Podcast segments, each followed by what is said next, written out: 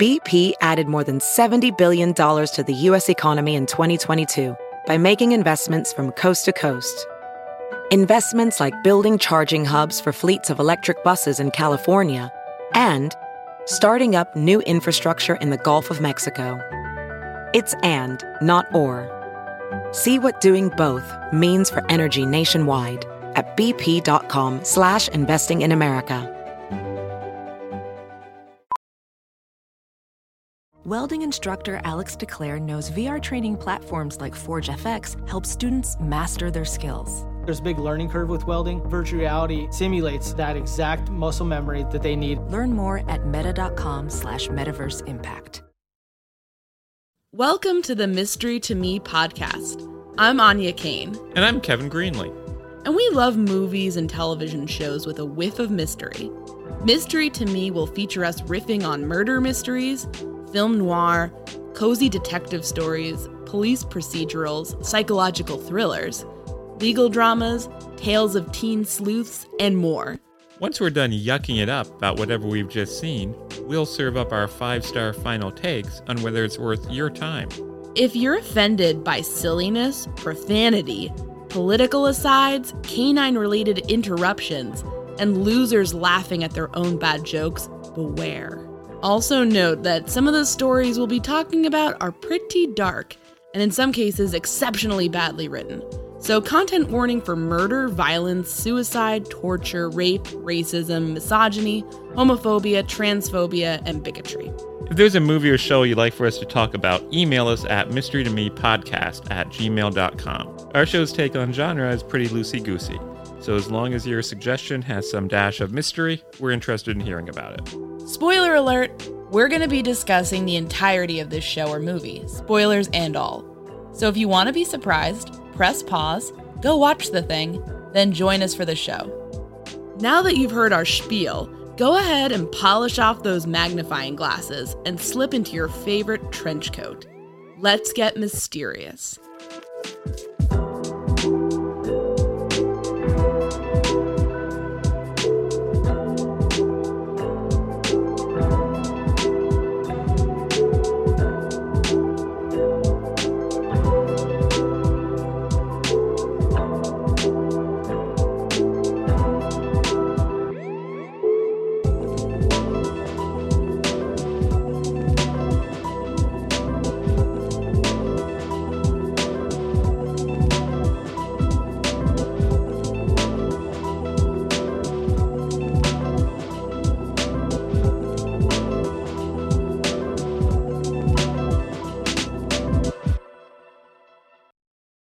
Anya, how angry are you? Kevin, I'm so angry. I could uh, put you in a rowboat and push you out to sea. Actually, no, not you. I would just be taking it out on you. I want to put Patrick McGoohan in a rowboat and push him out to sea. And that that's interesting because you actually are a huge fan of Patrick. I'm actually McGoohan. a huge fan. But we'll get to that in a minute. we'll get to that in a minute. You were actually known in college as being a big fan of Patrick McGoohan. Yeah, I was actually known in college and and in high school to a certain extent I So that- spent no so, to a certain extent I spent a lot of my senior year cosplaying as one of Patrick McGoohan's characters. Number 6. So, but so let's this, get this, to that. This, this this tells us an awful lot about your yeah, really fucking does. So what what what did we just watch?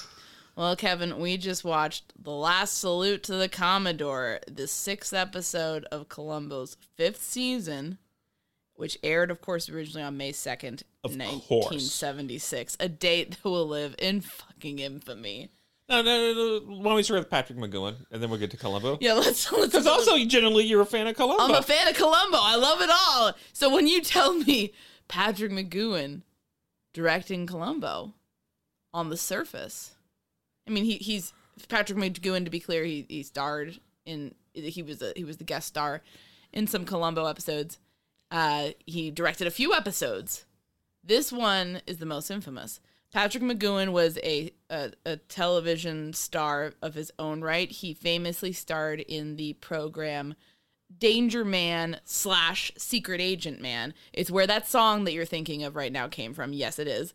and it's terrific. It's just like really kind of it's kind of quiet 1960s spy fiction, kind of a more realistic version of James Bond. I really enjoyed it. I watched all of it in in middle school and high school for some reason. And I, I remember you've often told me this anecdote. You're uh, on a bus in college, either going to somewhere or from somewhere, and the instructor somehow stumbles across the information that you're a Patrick McGoohan fan, and the instructor comes and takes you by the lapels and shakes you. And what does that instructor say to you?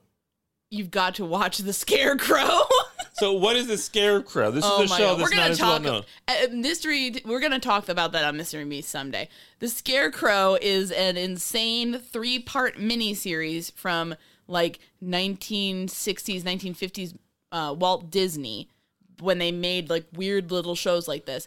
Patrick McGoohan stars as an Anglican priest slash vigilante who dresses up like a scarecrow at night in order to help the uh I believe Cornish the people of of Cornwall essentially smuggle various goods from France. And it's very weirdly violent and dark tone for a what's like ostensibly just kind of like Davy Crockett in England sort of situation. It's amazing. It's insane and I love it so much and I'm so grateful to that instructor for bringing it into my life. And in fact, when you were courting me, one of the ways in which you pitched woo in my direction was you were you encouraged me to watch the Scarecrow. Let me you. take you into my fucked up little mind.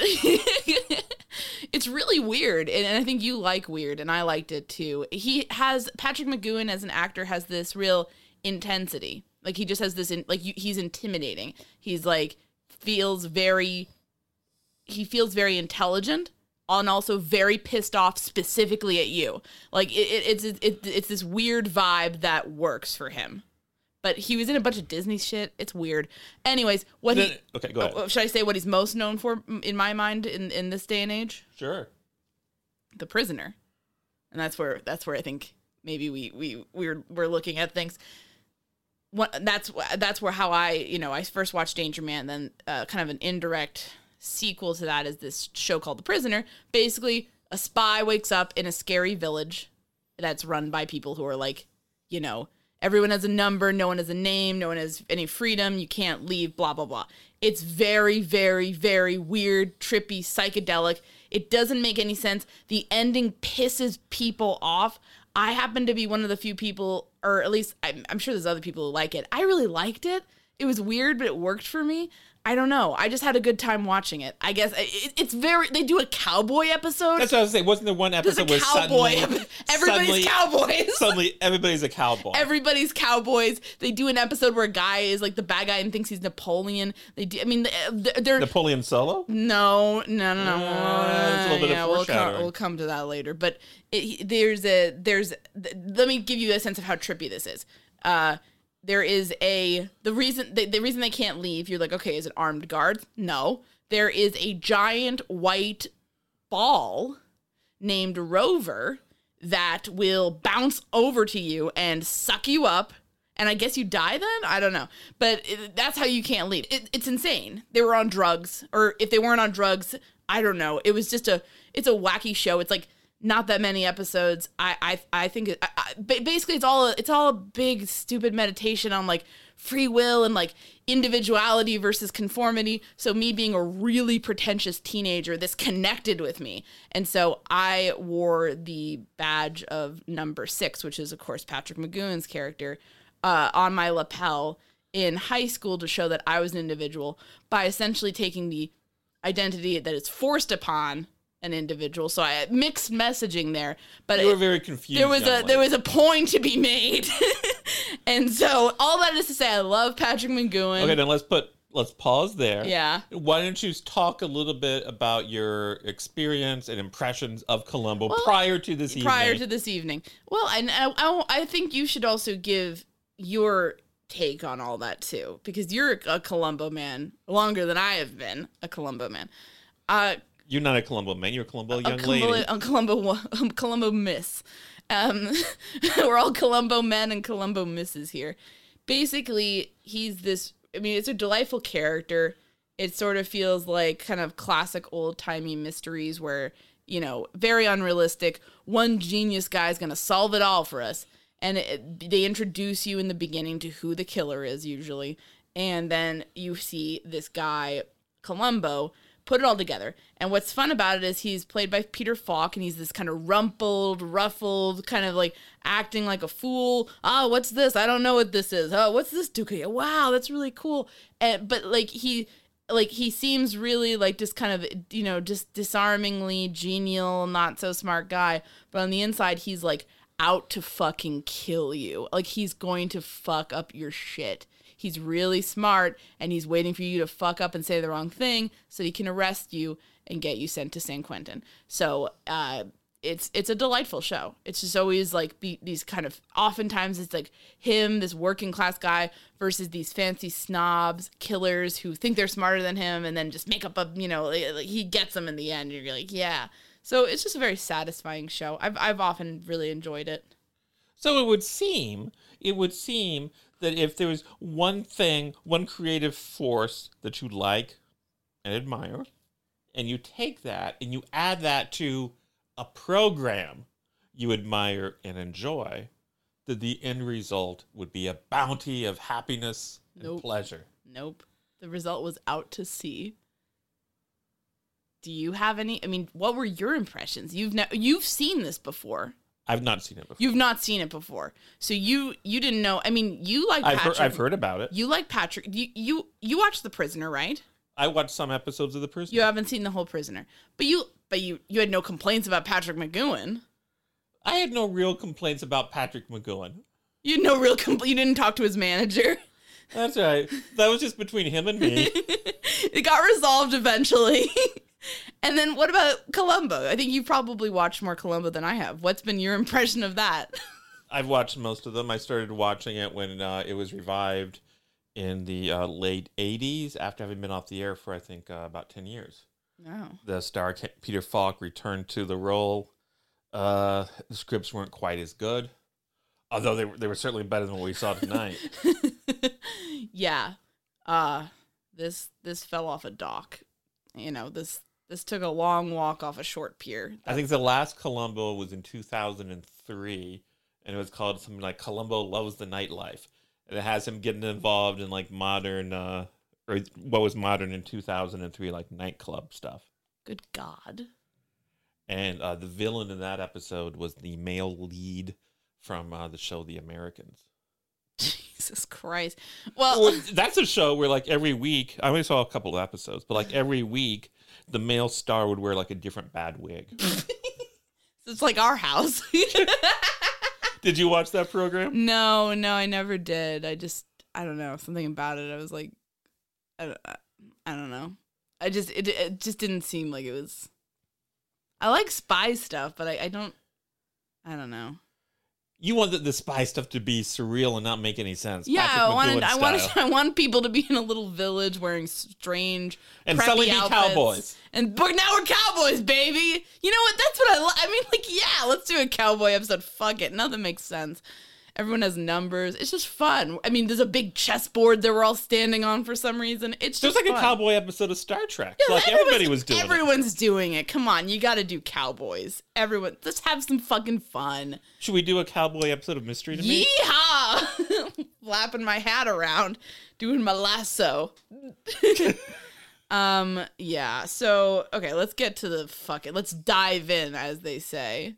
Dive into this mess. This is generally considered by uh, most people to be uh, the worst episode of Columbo by far.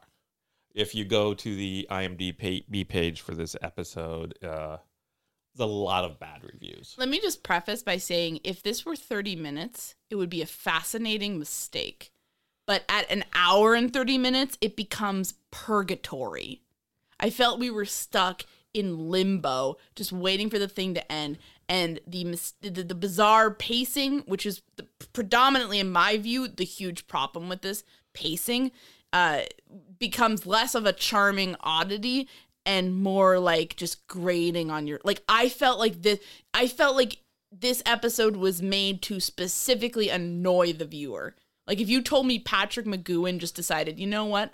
I want to fuck. I want to. I want to fuck with these people. I just want to piss them off. Not in a fun prisoner way where it's all explosive and bullshit at the end, but like in a very quiet, like, like, ugh. The pacing was way off. Everything was much slower than it needed to be. Lots of irrelevant information was repeated over and over again. You had a really good analogy for it.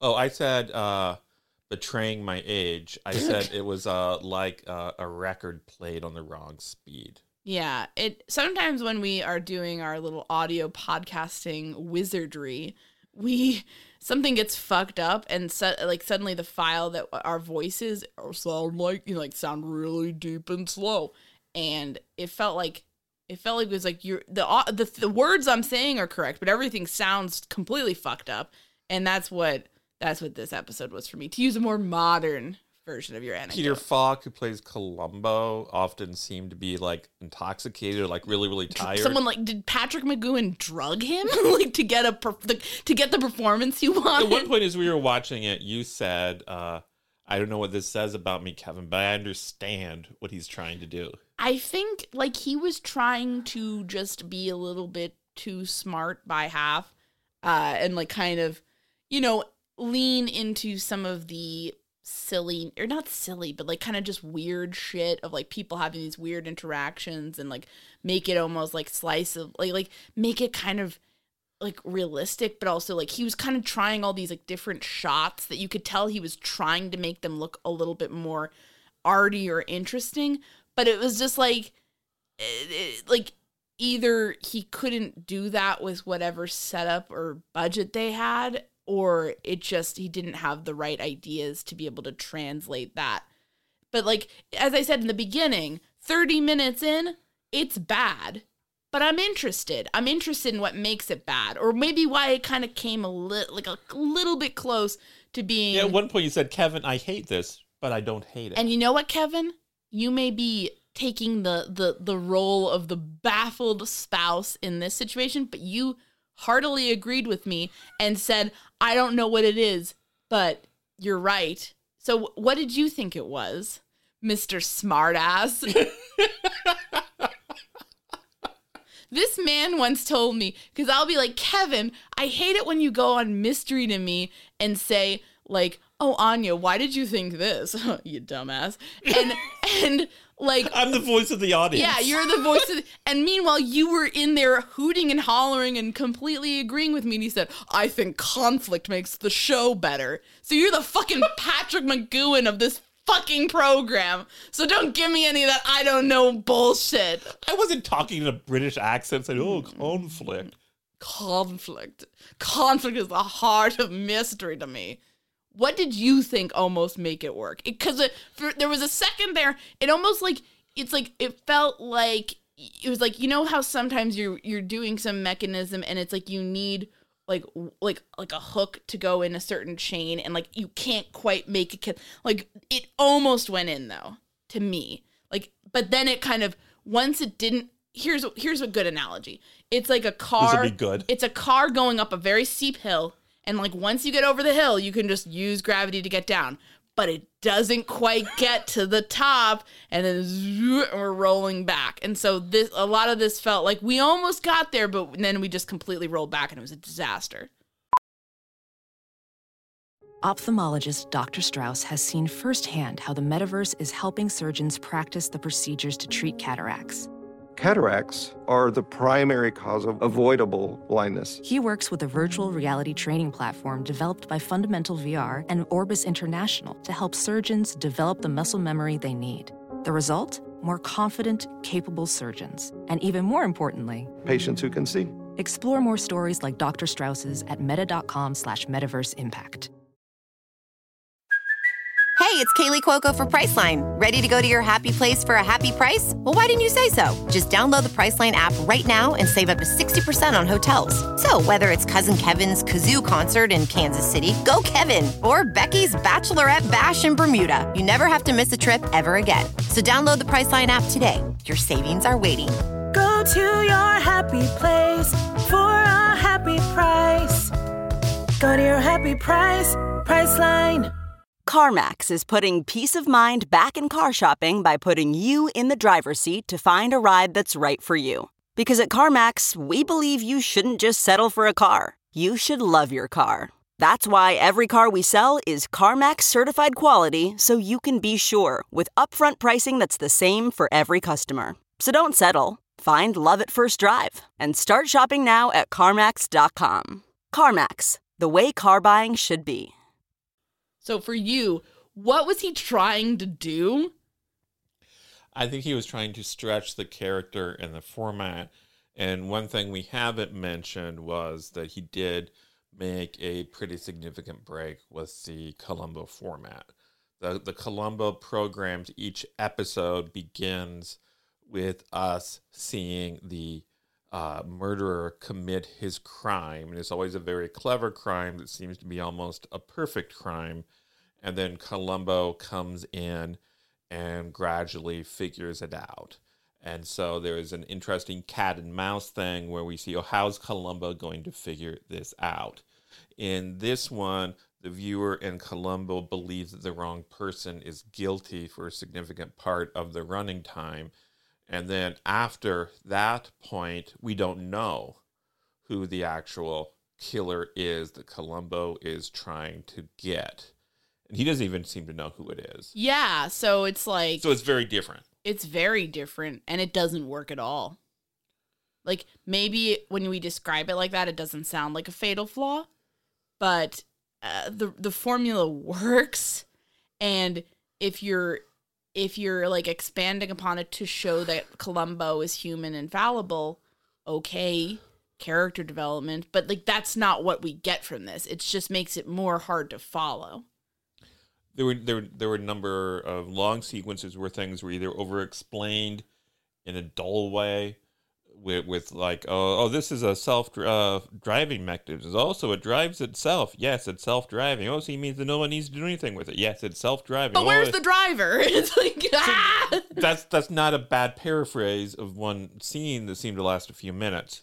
And then there are other things that aren't explained enough. Like there's this long scene with stencils that uh, they're like putting together like how to spell sales. And you're like what is this fucking hooked on phonics with columbo all of a sudden i, I had no idea what that was all about. I think i missed something because i was like zoned my eyes were glazing over. I felt like he was trying to take an arty approach with some of the cinematography but it just doesn't translate at all. Just ends up look a lot of the shots look like really cluttered and like not impressive. When you say take, take an arty approach. Are you talking like- pretentious. like like like Artemus Gordon. Just trying to head that off at the pass yeah, jesus this is my this is why I don't talk. You you you you're not a very good straight person. if Artemus Gordon had been in this, he would have just taken one of those boats and just sailed off. He would. This wasn't very. It wasn't fun. No, there wasn't. There were some things that were within shouting distance of humor, where they were trying to be funny, but it didn't work. I bust out laughing once, and I think it was more of like a pent up nervousness.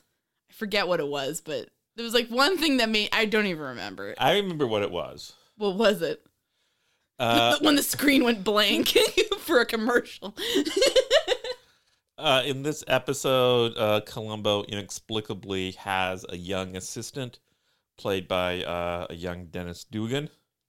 And during the big final confrontation at a library where all the suspects are gathered, like a Thin Man movie, except those are entertaining, uh, he turns over, the, the young guy turns over a sheet of paper and says, And here's all the suspects. And Columbo says, Don't show that yet. And you just burst out laughing Yep. like that was the best thing you'd ever That was heard. the best thing I ever heard. Thank you, Patrick McGoohan. Just so starved for anything remotely entertaining in this episode. I I just oh god, it Have you seen other Patrick McGoohan directed episodes of Columbo? yes. Are they bad? some are better than others. Some aren't great, but this isn't a class by itself. Some are quite good. Uh, one of the final episodes was, I think, called Ashes to Ashes, where Patrick McGoohan plays a celebrity funeral director. And that one was pretty good. yeah. I mean it it it- it's it's like this is just that, that's a show you would watch. Yeah. A reality show about a celebrity funeral director. oh my god, I probably would, yeah. Especially if Patrick McGoohan was doing it. I just I ah, Kevin, I just don't understand. I don't understand why nobody like I think you got some more context on this because you you've been reading a book about this subject. About this episode in particular. But, well, I think it, it maybe shed some light on some of the things behind the scenes. Uh, there's always a lot of production turmoil behind the scenes. Peter Falk was difficult to work with, and at some point, this well, maybe it's just not worth going forward. And so this was for a brief time thought to be well, this would be the last ever episode. And in the end of the episode, in fact, Peter Falk gets into a little rowboat and rows himself off into the sunset. But right before that, uh, he uh, he pulls out a cigar and asks for a light, and somebody gives him a light and says, "I thought you were going to quit." And he says, and he kind of almost looks to the camera and winks and says, "I was thinking about it, but not yet." And long, long pause, and then he says, "Not yet," and then he nods thoughtfully, and then walks out very, very slowly to the boat, humming "This Old Man." And rows off into the sunset. And they call out to him, "Where are you going?" He says, "I'm going to meet my wife at the yacht club." I wished we could do that after watching this. Except, we, I mean, I don't. Uh, it.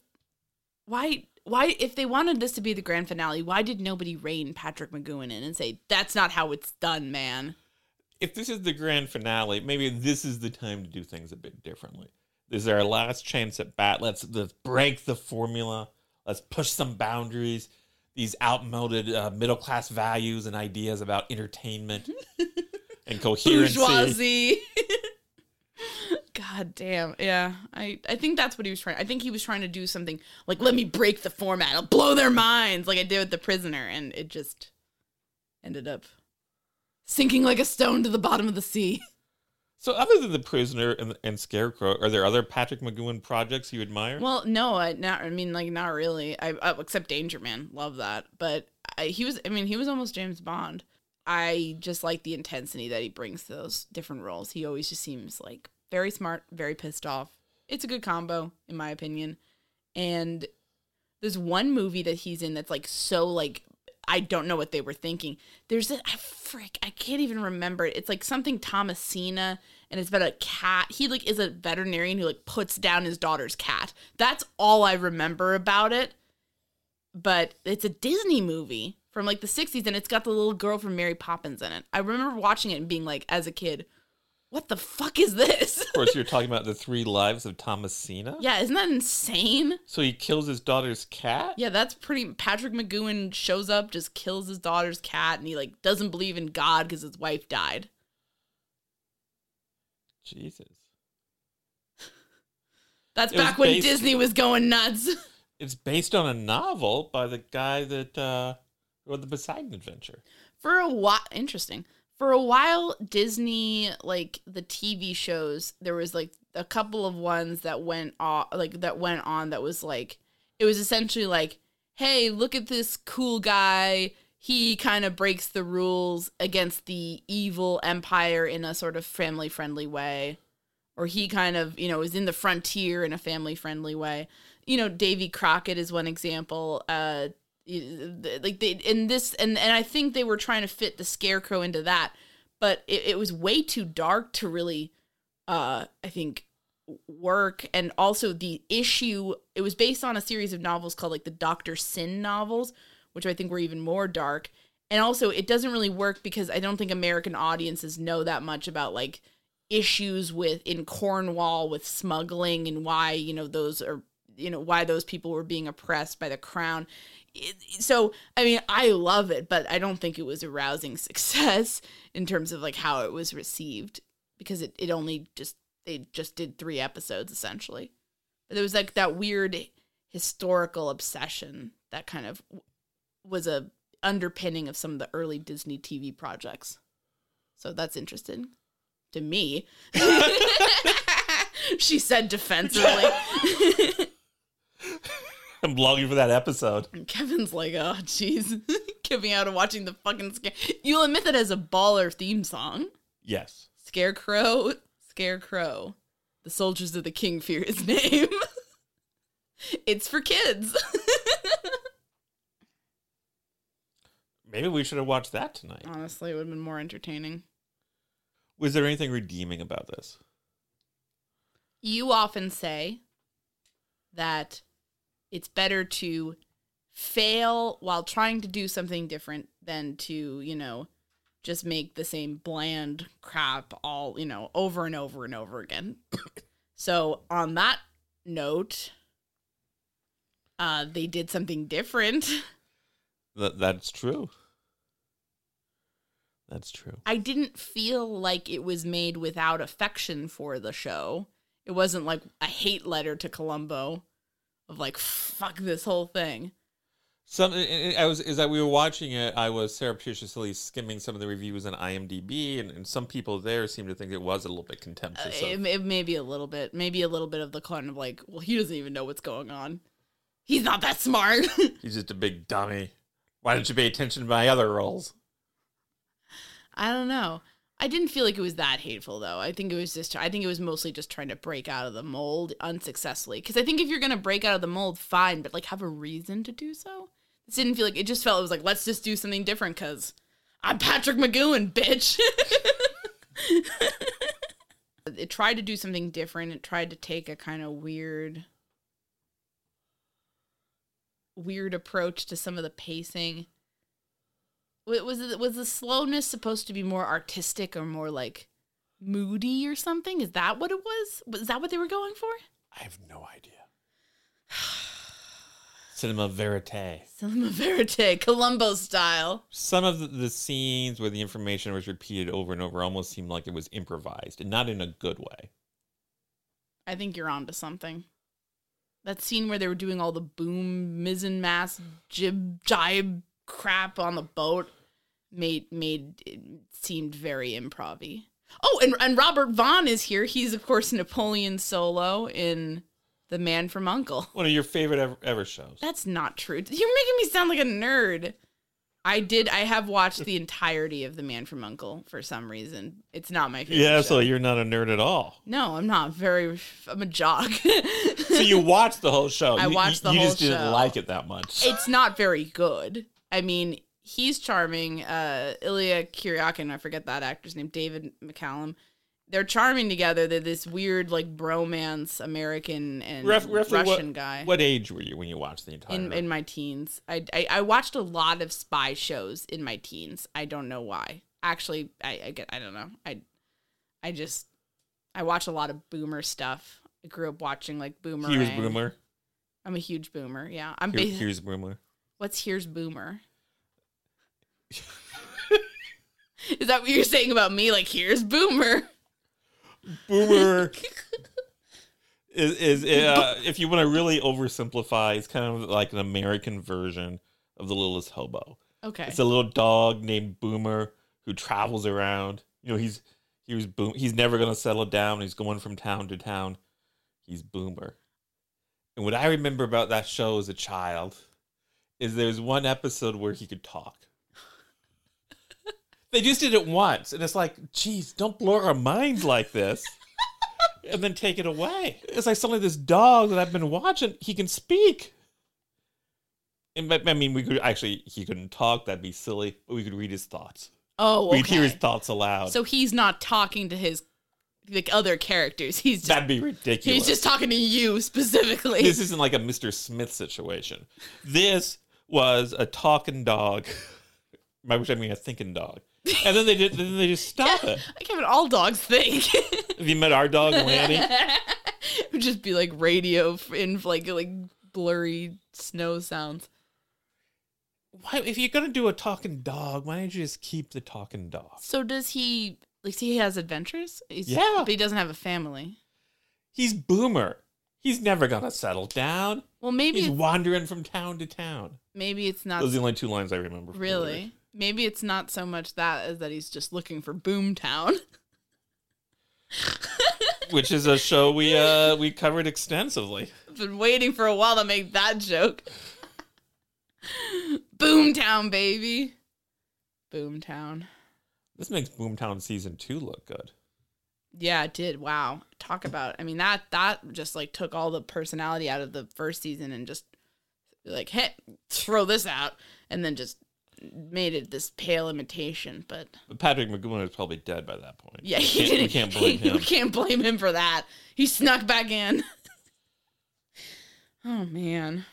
Well, I'd be interested in checking out some of his better episodes and seeing maybe maybe if we watch his better episodes and see what succeeded, we can see I still don't understand. I feel like I, I, I feel like I'm crazy because I feel like I can't quite put my finger on what was so bad about this other than the general pacing episodes. But like usually don't you think when you see a director try and fail at something, it's pretty obvious, you know, maybe a semblance of what they were going for? Yeah. And I don't know what he, I, I don't feel like I understand what his, what he was rowing his robot boat to on the horizon. You know, it wasn't the fucking yacht club. I, I just don't know where he was going with this. But anyways, this Commodore, he owns big yacht company. He gets murdered. At first you think Napoleon Solo did it. And and we open up with him like doing stuff and like hiding his body. But then it turns out that he's only doing that because he thought his drunk alcoholic wife killed his you know, killed killed her her dad, his father-in-law. And then uh blah, blah, blah. There's a guy named Swanee. He's his nephew. Blah blah blah. There's a fancy lawyer who goes with sex workers. And you think you think that uh, at least Columbo has a always has a good Sacco ending where they, they they have a dramatic way of capturing the bad guy. Yeah. Instead, this is just Columbo getting in people's personal space, making them listen to a ticking watch, and a woman say the woman who's like the alcoholic uh, daughter of the deceased. Oh, also uh, Napoleon Solo gets murdered in the interim. You think he's the killer at first, but he gets murdered. And it's not clear to me. Maybe it's clear to you. Why was he killed? Uh, he, uh, maybe the agents of Thrush got to him. those are the those are the bad guys in Man from Uncle. Anyways, I don't. I, I think it was because he figured it out. I don't know. It, it- everyone, you know, they, they make the, they make you think he's the killer at first, but then he uh, then they gather them all, do a Thin Man style situation, and it turns out it's a guy named Swanee who I think was the deceased nephew. But it's like so long and boring. It's really hard. It's really hard to pay attention. And you know, Columbo should at least have you entertained, and this one just. Uh, And before people write emails, I looked it up on Wikipedia. Boomer's thoughts were only heard in one episode, which aired as a special on December 7th, 1980. When the series returned with new episodes in 1981, the gimmick was dropped. Viewers could no longer hear Boomer. Isn't that heartbreaking? doesn't that make you sad? yeah. Don't you hear what that dog is thinking? What's on his mind? I bet he's got something to say. What questions would you ask him if you could talk to him right now? Why didn't you ever settle down? Why were you wandering from town to town?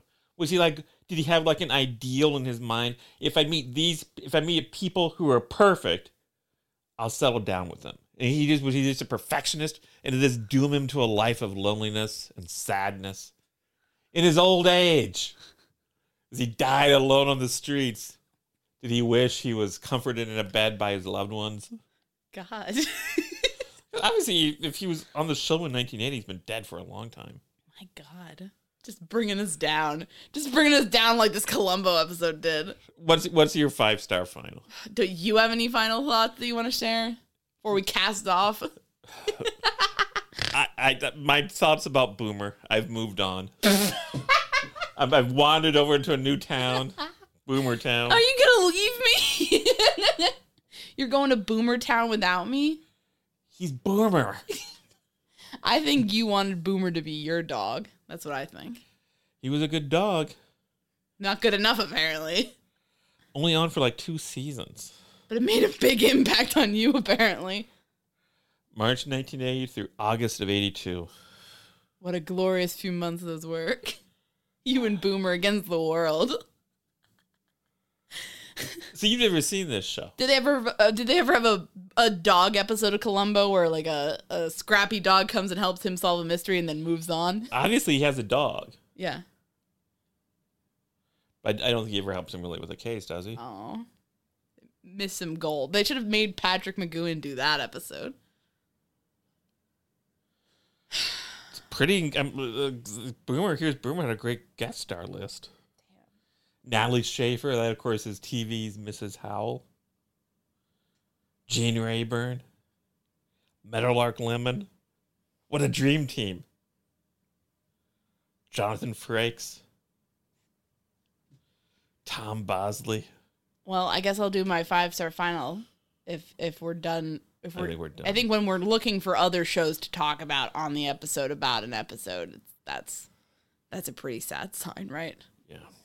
I would say that the last salute to the Commodore plunges like a sinking ship. Thanks for listening this week. I'd like to give a special thanks to Kevin T. Greenley, who's no relation to me.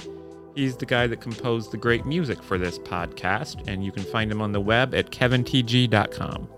You can follow us on Twitter at mystery to me. That's mystery underscore to underscore me underscore. And at mystery to me podcast on Facebook and Instagram. And you can always send us recommendations and feedback of any kind at mystery to me podcast at gmail.com. We're not teens setting up Hotmail accounts in the early 2000s, so all of those spell out 2 as T O. Thanks so much for listening.